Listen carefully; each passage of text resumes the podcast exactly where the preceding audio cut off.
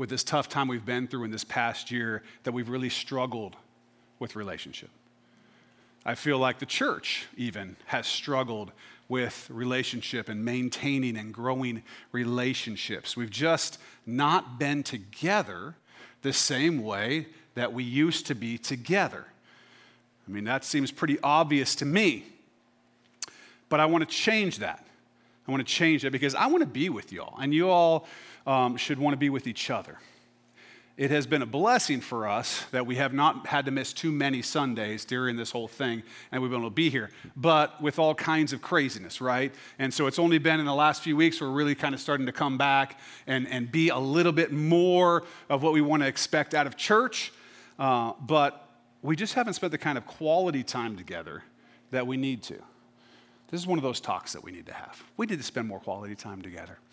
Um, and so there's some some things that I want to do about that. If you, if you remember when we were in the book of Acts, and you would have had to be here for quite a long time to have remembered this part because uh, talking about the day of Pentecost here. So we're talking probably, what, six years ago when I was preaching on that. But some of you remember that long ago. I don't remember, you know, what I ate yesterday. Actually, I do because I only eat one thing right now. I'll get into that some other time. It's. All right. Anyway, the day of Pentecost arrives, right? Jesus had, had died on the cross. He had risen again. He had spoken to his apostles. He had gone around. Hundreds of people had seen him alive after he died. He went to be uh, with the Father. He ascended into heaven, and he left the apostles and the church there and said, Hey, listen, the Holy Spirit's coming. The Holy Spirit comes at Pentecost, and all these people start speaking in these languages of all these people that are gathered in Jerusalem, and they're speaking in all these other people's languages the great works of God, right? They're just talking about God's wonderful works, and these people are amazed, and this whole thing's going on. Some people are like, oh, they're drunk. Other people are like, whoa, this is amazing. This is a miracle. Peter stands up with the other 11 uh, disciples, apostles at the time, and he starts preaching. And he preaches the good news of the gospel that Jesus died for our sins, that, he, uh, that the apostles had witnessed his resurrection, that he rose again, uh, that the Holy Spirit could come. He told them they should repent, they should trust Jesus, be saved and baptized. And then we read this in the book of Acts. This is Acts 2 42 through 47. There's Bibles in front of you in those chairs if you want to grab a Bible and use a paper Bible. If you don't have a Bible at home, that's our gift to you. Take one of those home with you. It says this Acts 2 42 through 47. And with many other words, he testified and exhorted them, saying, Be saved from this perverse generation. It's a good thing it was just their generation that was perverse, right? Whew, yeah. Still, it's amazing how applicable it stays, right? Then those who gladly received his word were baptized, and that day about 3,000 souls were added to them. We're going to try to beat that this morning. No, I'm just kidding. We don't have enough people here. We need a bigger building for that. And they continued steadfastly in the apostles' doctrine, that's the teaching, and fellowship, in the breaking of bread, and in prayers. Then fear came upon every soul, and many wonders and signs were done through the apostles. Now all who believed were together and had all things in common, and sold their possessions and goods and divided them among all as anyone had need. So continuing daily with one accord in the temple and breaking bread from house to house, they ate their food with gladness and simplicity of heart, praising God and having favor with all the people. And the Lord added to the church daily those who were being saved. People were saved at Pentecost, and their response to salvation was joy, was all of those kinds of things, but it was to learn together, to fellowship together, to eat together, to take communion together, to be in one accord. We've talked about this before. One accord is, is like, think about when Amanda and Cheryl and Kaylee and whoever are up here and they're singing and they get that harmony going when it's just right and it's all flowing, that's one accord. We're harmonizing because we're all different, right? And some of us don't harmonize very well. I don't harmonize very well um, singing, but we harmonize as people together, but yet we're all moving forward, rushing along in unison together in the same direction. How do you do that? Well, you got to be talking, you got to be knowing each other, you got to be in relationship. So, one accord.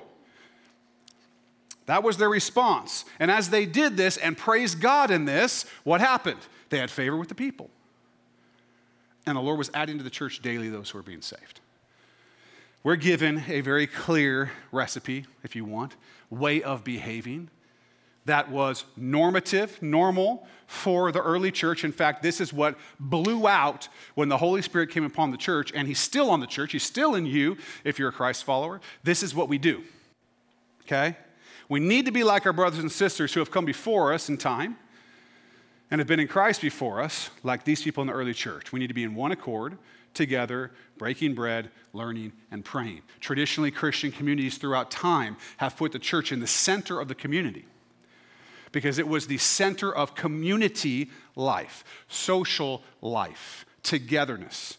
That's just fundamental to being a Christ follower, that we're together with other Christ followers. We need to be both in the temple, or in this case for us, it would be this church. They call them temples in Honduras instead of churches. It always weirds me out. It's like, it's not a temple, dude. That's like two pieces of plywood and whatever. But anyway, it's awesome, though. It's awesome to worship with those folks. Um, but in the temple and house to house, okay? We need to be together with each other, house to house. We need to be together in this place, spending time with one another and developing relationships. God is about relationship. God is Himself in relationship Father, Son, and Holy Spirit, one, but three. And in the same way, he's in relationship with us, those of us who are in Christ. We're in relationship with him and with each other, right? We have this vertical relationship with God, and we have this horizontal relationship with one another. This is the nature of Christianity. This is the nature of truth. This is the nature of who you were made to be. Developing relationships with one another, sharpening one another, learning and growing together. Is it difficult? Yeah. It is. It is. This isn't even in my notes. I just thinking about you all, and I think, yeah, it's difficult. it's difficult, right? It's difficult. People can be difficult. They hurt us.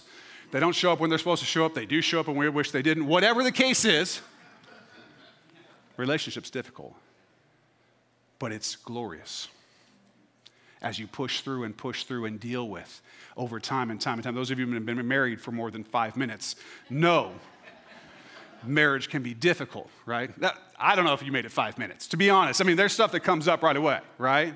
So it's like, oh, you're going to do that? We're going to start that? No, that's not how it was. That's what she said to me. It's never stopped. So, in any case, what you know is that as time goes, like a fine wine, it gets better and better. I don't know what wine tastes like. I've never, you know, I, I, do. Yeah. Not this morning, okay? yet. Anyway, so. No, it gets better with age, right? The conflicts that get resolved in a Christ like way actually lead to a more and more beautiful thing. It's that Romans 8 28. All things work together for good, right? For those who love God, for those who are the called according to his purpose. It works together for good. And so relationships are tough, but in that toughness comes building and sharpening and growing. That's the deal learning, growing together, sharpening one another. So, I have a plan.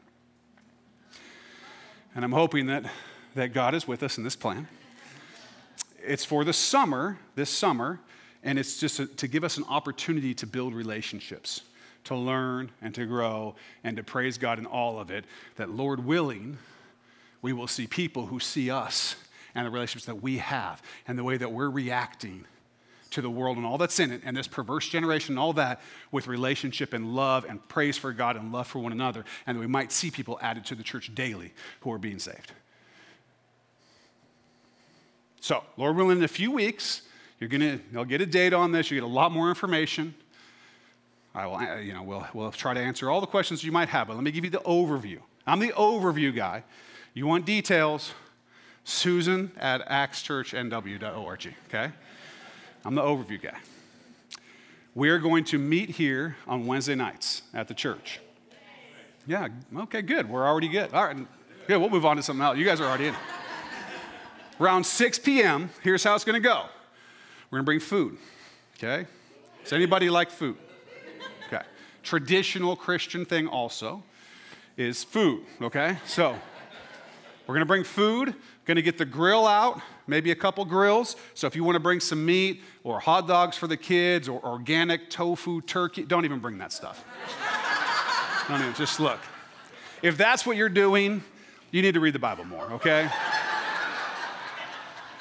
You see Jesus eating organic tofu, turkey, something, okay? It's the real thing. All right, anyway, I'm kidding. Some of you are like, oh, well, that's what I. Relax, I'm joking. I joke, I kid.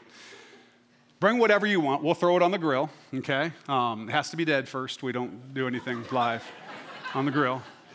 We'll bring side dishes, and we'll explain all this. You bring some side dishes and whatever. If you can't, if you can't afford to, or whatever the case, you come and eat anyway. There will be plenty of food for you. Okay? Uh, there may be some weeks where we invite some other folks who really do need a meal and have that be part of what we're doing and connect with them, okay?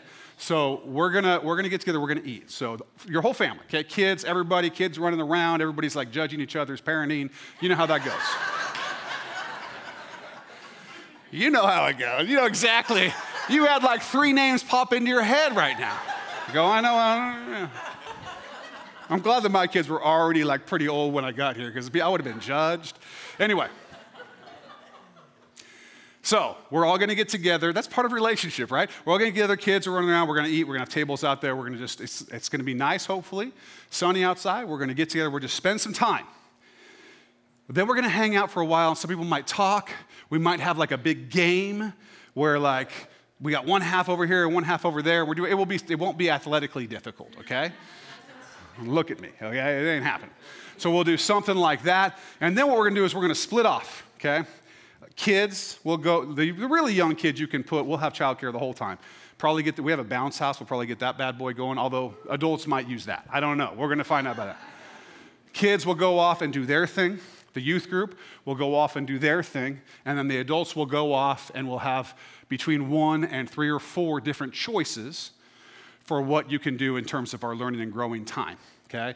When it's all over, go home or sit out. We have a fire pit out here, sit out there and, and enjoy some time together, whatever you want to do. The idea is fellowship, growing, learning together. Also, before we split off, we'll have a worship session.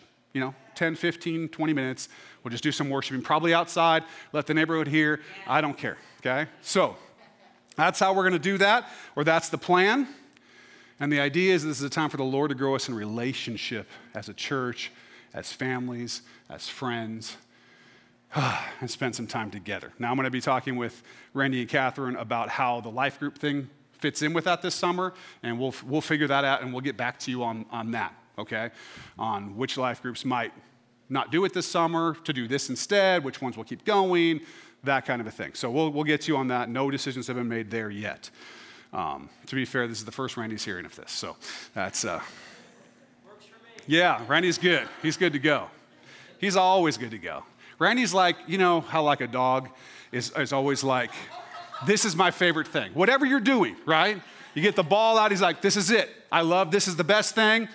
Somebody pukes, they go eat it up. It's the best thing. It doesn't doesn't matter. Now Randy does not eat puke anymore. But he's like that. I love that attitude. It's just like, hey, we're going to do that? Yeah, that's the best thing. Let's do that. I wish, I wish I was like that. I really do. But I just, not all of us have that gift. Am I wrong, Randy? I'm right, I'm right, right? Yeah. Well, it's not the same when she asks you to do stuff. Um, all right. Okay. If it is raining on one of these days when we do this, we'll obviously do it inside. We'll probably watch uh, uh, something, you know, episode of The Chosen or something that we have picked that we'll do as families. But if it's sunny, it will be mostly outside. So bring a couple layers just in case it gets a little cooler, although it doesn't even get dark until late. So you should be fine um, as far as that goes. But I know some people are cold regardless of how warm it is. So, and there will be childcare for all ages. All that's taken care of. You don't have to worry about any of that. I'm really looking forward to this time together. I really am.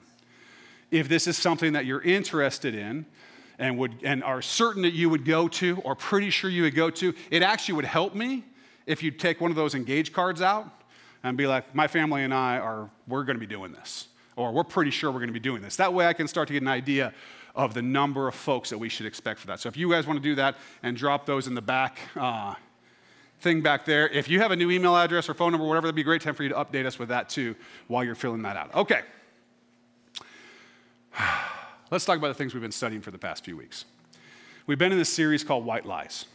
We've been working through the lies that have been spread in our culture that have drawn people away or, or are trying to draw people away from the way, the truth, and the life Jesus Christ. These are the lies that we've been dealing with. So far, we've talked about apatheism and progressive Christianity. Now, I'm going to answer your questions, like I said, on the things that we have discussed on both of these shortly, a little bit. I say shortly, it might be a few minutes. But first, I want to talk, I want to do kind of a quick review. Apatheism is the relatively simpler of the two because it's basically just got one defining feature. Apatheism, as we studied, is the belief that belief doesn't matter. It's the religion of meh, right? Eh. You know, let's talk about God. Eh.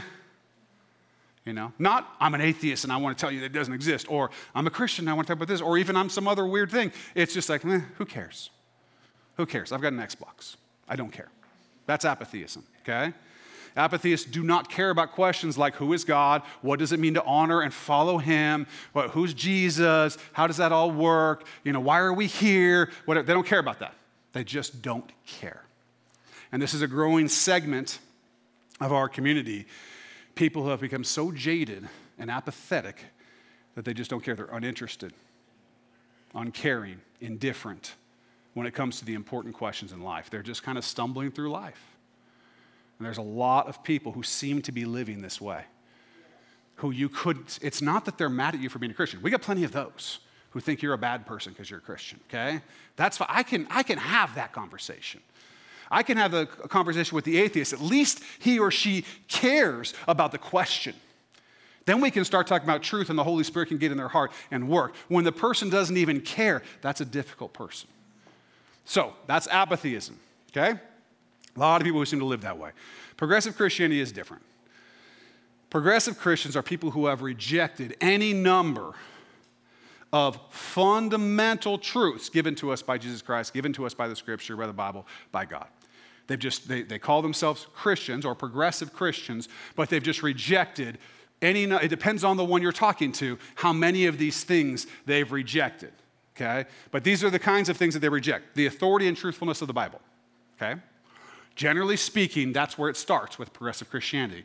Questioning the Bible, questioning its authority, questioning its truthfulness, questioning its origin, questioning this, that, and the other thing, and deciding that it doesn't work for what they want to believe to believe the Bible is true. Okay? The next would be the importance of the death and resurrection of Jesus Christ, whether that's even an important thing, or whether it was just some symbolic thing, or whether it was just whatever. That's one of the things they would disagree on. We, by the way, we're the ones who think it's really important. They don't uh, the truth about eternal life in God. The way that that works, who we are, who God is. They, they can tend to be uh, panentheists, kind of like God is everywhere and in everything, and He's not separate from His creation and whatever. It's like, no, God created you. You are not Him, okay? A lot of progressive Christians move into that everything and everyone is God. That is so absurdly untrue, illogical, and I won't say all the things I think about it, but it's not true, okay? So they, they tend to believe things like that. The truth about hell. They reject the idea of hell often, many of them. The truth about God's design for human sexuality, okay? That's almost without, it's a sine qua non. You like that? That just means without which not. Without which not. So, in other words, you don't find a progressive Christian who doesn't have a different view of biblical sexual morality than Orthodox or regular Bible believing Christians do. That's just generally always, almost always, almost all progressive Christians believe different things about human sexuality. Uh, the truth about God's design for manhood and womanhood, what some people call gender. Um, that a progressive Christian oftentimes has a different view than the Bible about what God has done in the amazing, miraculous design of creating women and men. They don't, they don't understand that. They don't value it. They don't value the, the differences and the uniqueness of those things. A lot, of, a lot of progressive Christians are that way. The truth about the sinfulness of human beings. Some progressive Christians don't really think that we're sinful. They think instead something like we should realize that we actually are perfect. And that's the sin is that you think you're not perfect, something like that, which doesn't work. Um, and, the, and about the atoning work of Jesus Christ through his sacrifice on the cross and his rising again, the atonement. Okay, what we'd call penal substitutionary atonement, the idea that Christ died for our sins, not for fun, not because there was a political thing, not whatever. Christ died for you and paid the price for your sins. We believe that. They do not. Okay, so we have studied several of these things in the past weeks, and Lord willing, we'll study the ones that we haven't yet moving forward in the next few weeks. I just felt like I think we were eight deep, and I thought we need to, we need to stop and make sure that we're all on the same page with all of these, okay? But I also uh, want you to know why we're studying these things. You probably don't, uh, maybe it doesn't happen as much at uh, some of the churches maybe you've been in the past or whatever that we would talk about these kinds of things. We study these things so that you will not be deceived by those who use the force of social pressure and high sounding or highfalutin ideas. Okay? We don't want you to be led astray. Listen to what the scripture says Colossians 2 8. Beware lest anyone cheat you through philosophy and empty deceit, according to the tradition of men, according to the basic principles of the world, and not according to Christ. So, what is it saying? We need to look out. Look out. Be on guard because people will try to cheat you. Okay? Cheat you. According to the outline of biblical usage, the word in the original Greek actually means to carry off booty. That's like you've stolen something. Some of you are like, booty? We can talk about booty? I'm not talking about booty. Booty is the stuff that you've stolen, okay?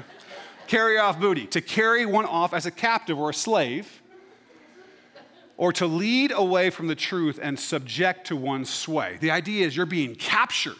You've got to look out because they want to capture you and carry you away. Okay? Satan always wants to turn the hearts from the Father to inward, to yourself, because that's how he is. That's what he wants. That's what they will try to do. We have to be looking out for those who would try to lure us away from the truth we have to be looking out. That means you've got to be active. You've got to know what's out there. You've got to know what's coming. Like anything else, right? If, if Christ talks about if you knew when the thief was coming, you'd be ready. Okay? Well, we've been told here, when it says beware, because this is the kind of thing that's going to happen, we're supposed to beware because this is the kind of thing that's going to happen.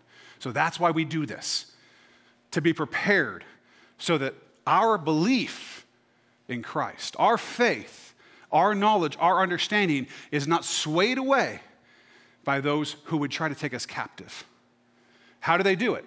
Well, through philosophy and empty deceit, it says, according to the tradition of man, according to the basic principles of, war- of the world, and not according to Christ. Philosophy by itself is not a bad thing. I was a philosophy major when I was in college. It's not a bad thing or a good thing, sort of in and of itself. It's just a thing. It's a way of, of me- it's a method of working through issues by thinking about them in certain ways. But many philosophies are bad, straight up bad, because they're lies, because they're false and they lead people astray. They are empty deceit, as the scripture says here. Empty deceit. Follow your truth is a philosophy of life. Follow your truth. You may have heard this, seen it on a meme heard it in any number of television shows, podcasts, whatever. This is a popular philosophy in our culture. Follow your truth. The problem with it is that it's wrong. Why is it wrong? Why is it a bad philosophy? Well, Proverbs 26 12. Do you see a man wise in his own eyes? In other words, following his own truth? There is more hope for a fool than for him. The scripture is very clear about your truth. You don't have a truth. You don't have a truth. There is the truth, and you can believe it. It doesn't exist inside you. Okay? That's not how it works. People think they know what is right, but they do not. The scripture says over and over, what if we let our hearts do their own thing, it will be desperately wicked, selfishness, self-seeking, and evil all the time. That's how it is. There is no such thing as my truth or your truth. There's just the truth. And that truth is found in Jesus Christ. He is the way, the truth, and the life. That's who Jesus Christ is. Any philosophy that does not begin, start with, end with Jesus Christ is false. He is the truth. Everything balances the entire universe on who God is and who Jesus Christ is and his person and his work that he's done. All of it.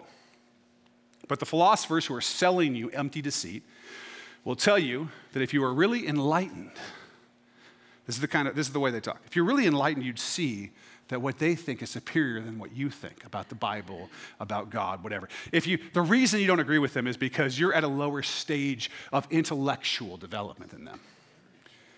You can see how you could just say something like that. Doesn't make it true, does it? But you can say it. You could say the same thing back. Well, actually, if you had you know, progressed beyond where you are, you'd see that my way is correct. See, I was where you were. That's what they'll say. I was just like you. And then I rose above. To which the answer is, you better get back down here.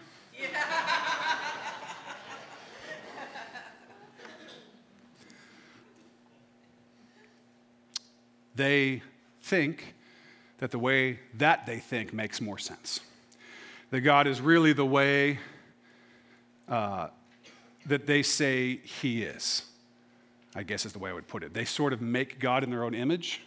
They sort of interpret the scriptures as if God would only do things the way they would do them. And it really does seem so thoughtful the way that they present it, and so tolerant, and so nice, and so many things but true. You can be really nice and be a liar. In fact, most of the liars that you've met that were trying to sway you probably were being nice. You ever met a lawyer? No, I'm kidding. we're not even nice. Car salesman, maybe, whatever, right? If someone is wanting you to do something, they're gonna be real nice with their lies, silver tongued, right? It may seem really nice, but it's false. It is a false way of seeing the world. It is against the scriptures and it is against God. It is a rebellion against God to tell Him that His scriptures are not true and that the way we see things now is the enlightened way to see things when it comes to all these issues that I read about earlier. We study those, these things so that you're prepared to deal with those who more and more, as we near the time when Jesus Christ is coming back, want to convince you to give up following Christ and to instead follow their philosophies and their empty deceit. And people want to do it, and so they gather around themselves teachers that will scratch their itching ears and tell them what they want to hear. So they can feel like they're a good person by putting labels on themselves like Christian, progressive Christian, while completely rebelling against what God has called them to do and who He is, and lying about who He is and acting like that's a superior way to think. I don't want you caught up in that. I don't want me caught up in that. So we prepare ourselves. Because we're soldiers. I thought I told you, right? That's who we are. We're a fighting religion, okay? We, we're fighting against false ideas, against principalities and powers and ideas and philosophies that set themselves up against the things of God and the things of the scripture. That's what we do. So I'm trying to prepare you as warriors to defend yourselves, to defend your children, to defend your brothers and your sisters, your family and your friends and your neighbors. That when falsehood comes up, you know exactly what to say in love, seasoned with salt, so you can defy the lies. That's what we're trying to prepare you for. Don't be convinced by their words or by their popularity. Many of these folks are popular folks. In fact, I just saw another one this last week. Jeff Joubert sent me a text about oh, what's his name? The, the third DC talk guy that, no, Max, maybe something? I don't know, whatever, Kevin Max.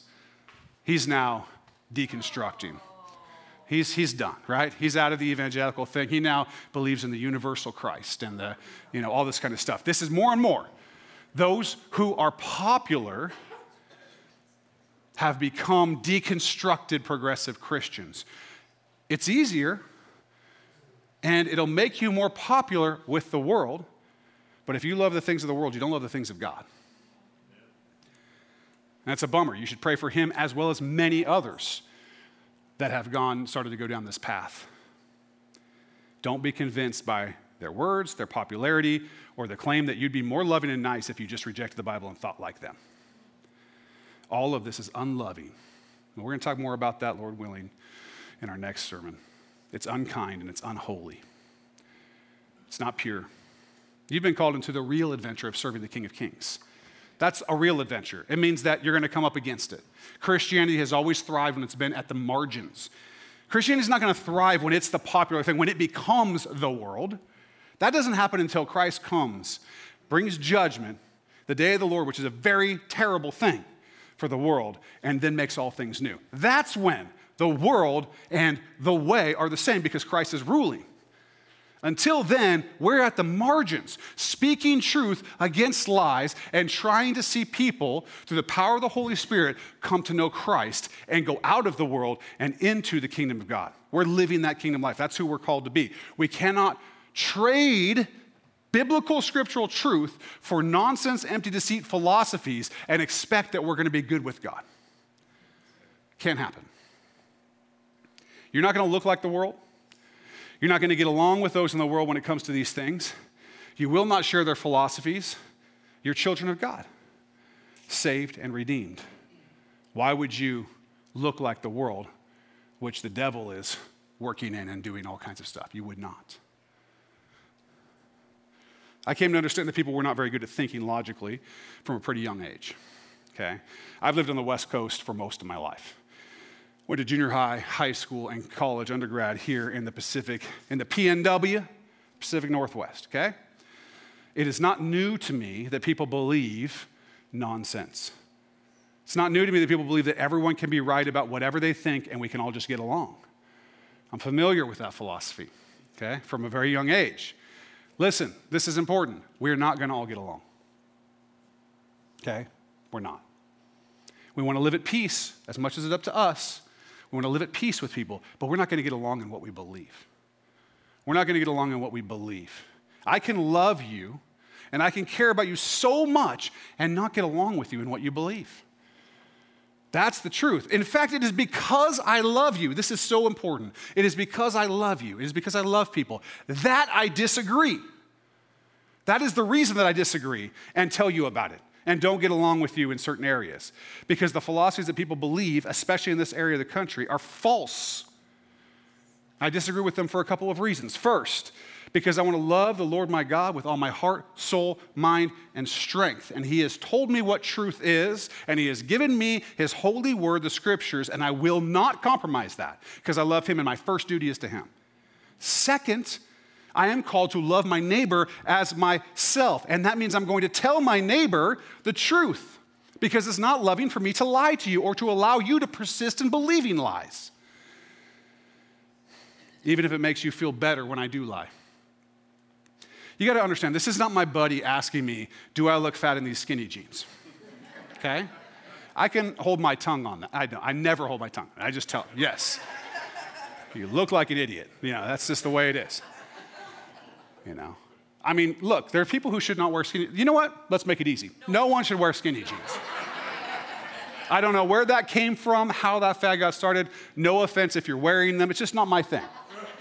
You know, this isn't about truth. This is just my own opinion, okay?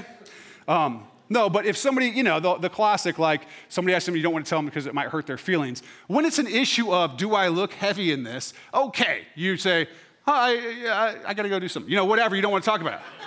That's fine. Okay? But we're not talking about that here. We're talking about people who believe they're just fine without being saved by God.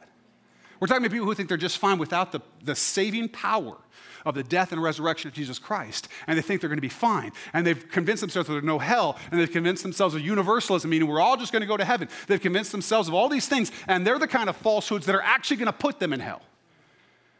Not make them think they're thinner than they are or whatever that's all about. Who cares? But when somebody has a lie that's at the core of what it means to be a human being and you let them persist in it because of fear, because you just don't want to get into it right now, whatever it is, look, it's just not loving. I don't want to say anything. Well, I know you don't. None of us want to say anything. If you're the kind of person who really wants conflict, there's something wrong with you. Okay? But there's a time and a place to lovingly, again, season with salt, in kindness, in gentleness, lovingly, but directly to speak the truth to lies. And that's what we as the elders want you to be prepared to do as the church. People who believe the Bible's not true or does not apply to them are in danger of destroying their lives, of destroying other people's lives, and of destroying their eternity. People who think they can do anything they want with their body as long as they call it love, are in danger. They're harming themselves, they're harming other people, and they're in a rebellion against God. People who think there's no hell, that there's no judgment, that there's no accountability, they're hurting themselves. They're in danger. If I do not speak the truth when these lies come up, if you do not speak the truth when these lies come up, we cannot say that we truly love someone. Let's read a little passage out of Ezekiel. We're going to get to the questions in a minute. We got a little time. I went longer than I thought. what do you know? All right. Ezekiel 33, 1 through 6. Again, the word of the Lord came to me, saying, Son of man, speak to the children of your people and say to them, When I bring the sword upon a land, and the people of the land take a man from their territory and make him their watchman. Okay, they put this guy up on the wall. He's got to watch out, right? You're in a city, it's got walls around it because you want to defend yourself. This person's watching out to see if anyone's coming to do harm, okay? When he sees the sword coming upon the land, if he blows the trumpet and warns the people, then whoever hears the sound of the trumpet and does not take warning, if the sword comes and takes him away, his blood will be on his own head, okay? You blow the trumpet, right? Guy hears it, he's like, ah, meh, Somebody comes in, chop, chop, he's dead. Not the watchman's problem, okay, because he blew the horn. All right. But, okay, wait, sit. Where are we? His blood should be upon He heard the sound of the trumpet, but did not take warning. His blood should be upon himself. But he who takes warning will save his life. But if the watchman sees the sword coming and does not blow the trumpet, and the people are not warned, and the sword comes and takes any person from among them, he is taken away in his iniquity, but his blood I will require at the watchman's hand. We need to be like the watchman on the wall. We know that judgment is coming for those who reject Jesus Christ. Okay, we know that. The scripture's clear about that. It could not be more clear. People who are like, oh, the scripture doesn't have anything to say about judgment. Oh my gosh, read it. Learn how to read. It's there over and over and over and over again. It's the warnings, the warnings, the warnings. God warned his people, he sent prophets, and you know what they did? They went, meh, or they killed them. Same thing they did to Jesus. Same thing they might do to you. Yeah, that's an uncomfortable one. Jesus was clear that we will face persecution. I don't know what's going to happen in the next day, the next hour, certainly not in the next year or 10 years. Your life might be required for speaking the truth. Guess what? It's still your call. Still your call because your life is in Christ. We have eternal life. For to me, to live is Christ, to die is gain. You know, I'm not saying run out there and get yourself killed by. You know, you'd have to be really, you know, something would have to go pretty wrong for that to happen here. But I'm just saying, we need to be ready to blow the trumpet of truth to a world that is lost. Yes, there will be those who go meh. Yes, there will be those that argue with you.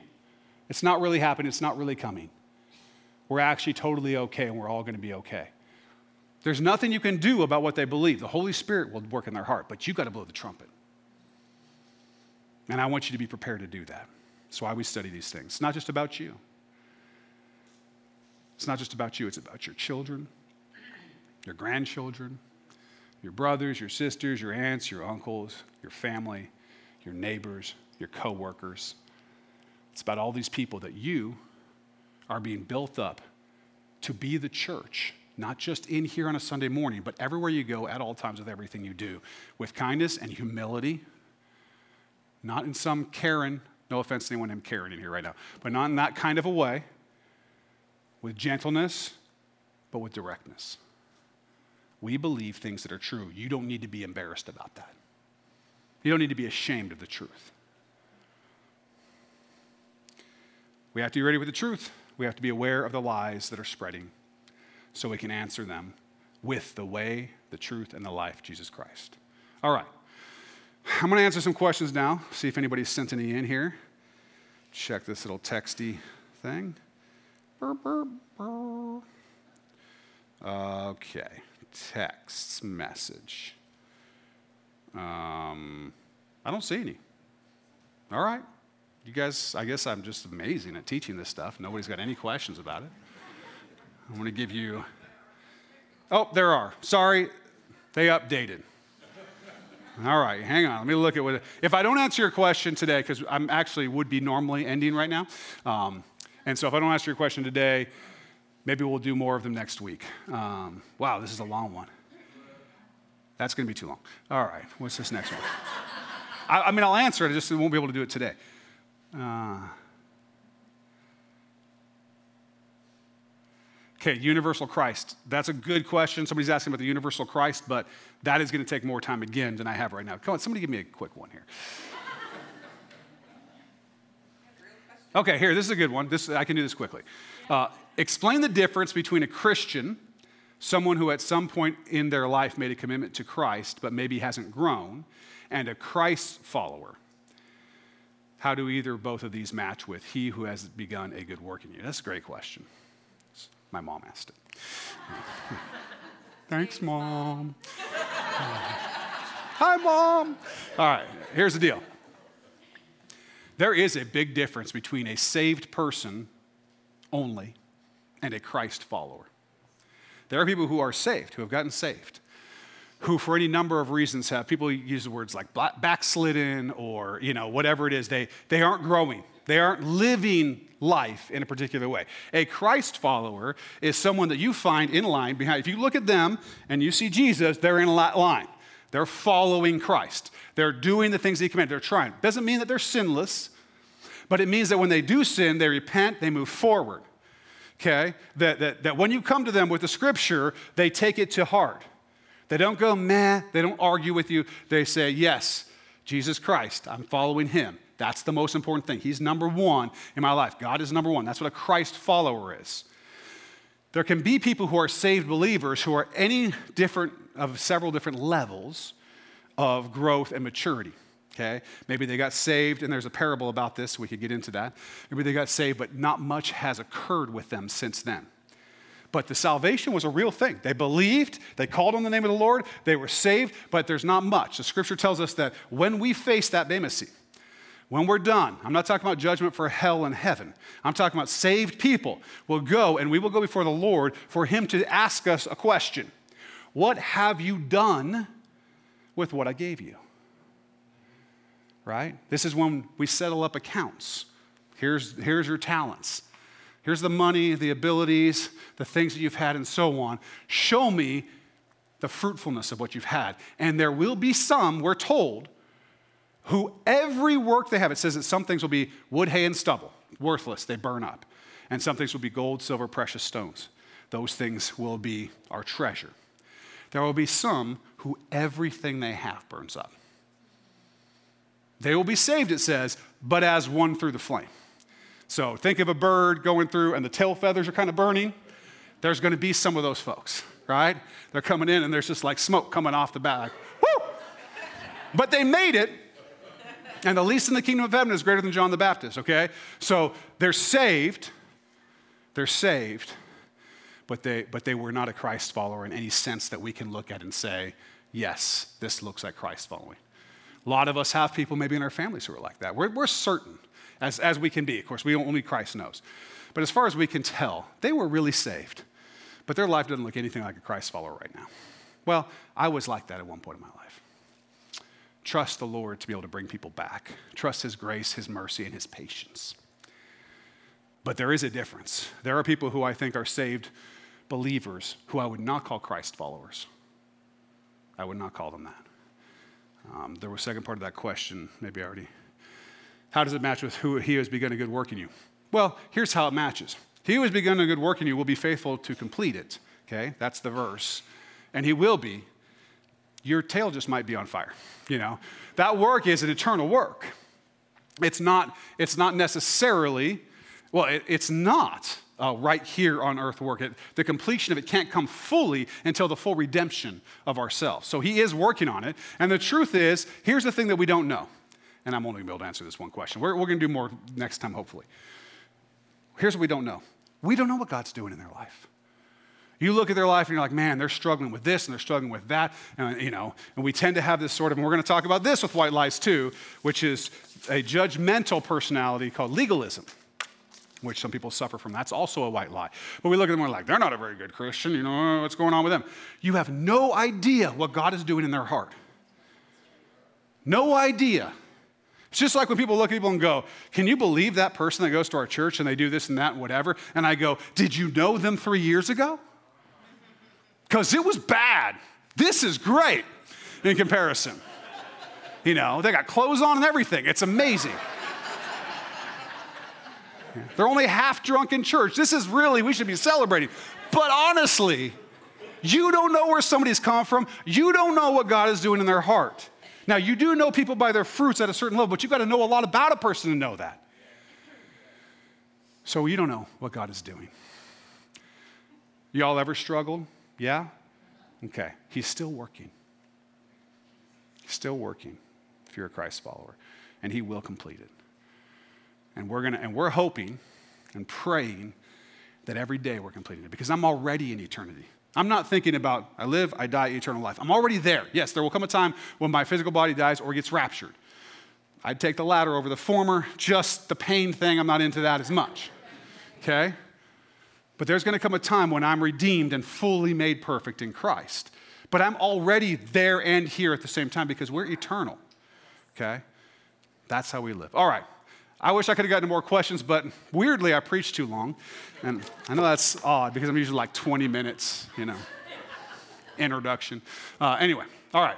Love you guys. Let's pray. Father, Lord, I just want to thank you for your Holy Spirit that empowers us to be here, that empowers me to preach your word, Lord. Imperfectly, but I do love you. We're just unprofitable servants, Lord, but thank you, God, that we can be your servants.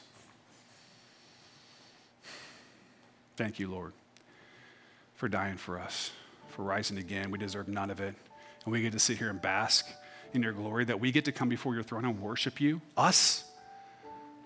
Who are we that you would be mindful of us? And here we are with the honor that in a minute we're going to stand up and sing praise to your name and that you'll hear it and accept it. When we were filthy and broken, liars, adulterers, thieves, everything, you name it, we were those things, and yet we've been justified, we've been sanctified.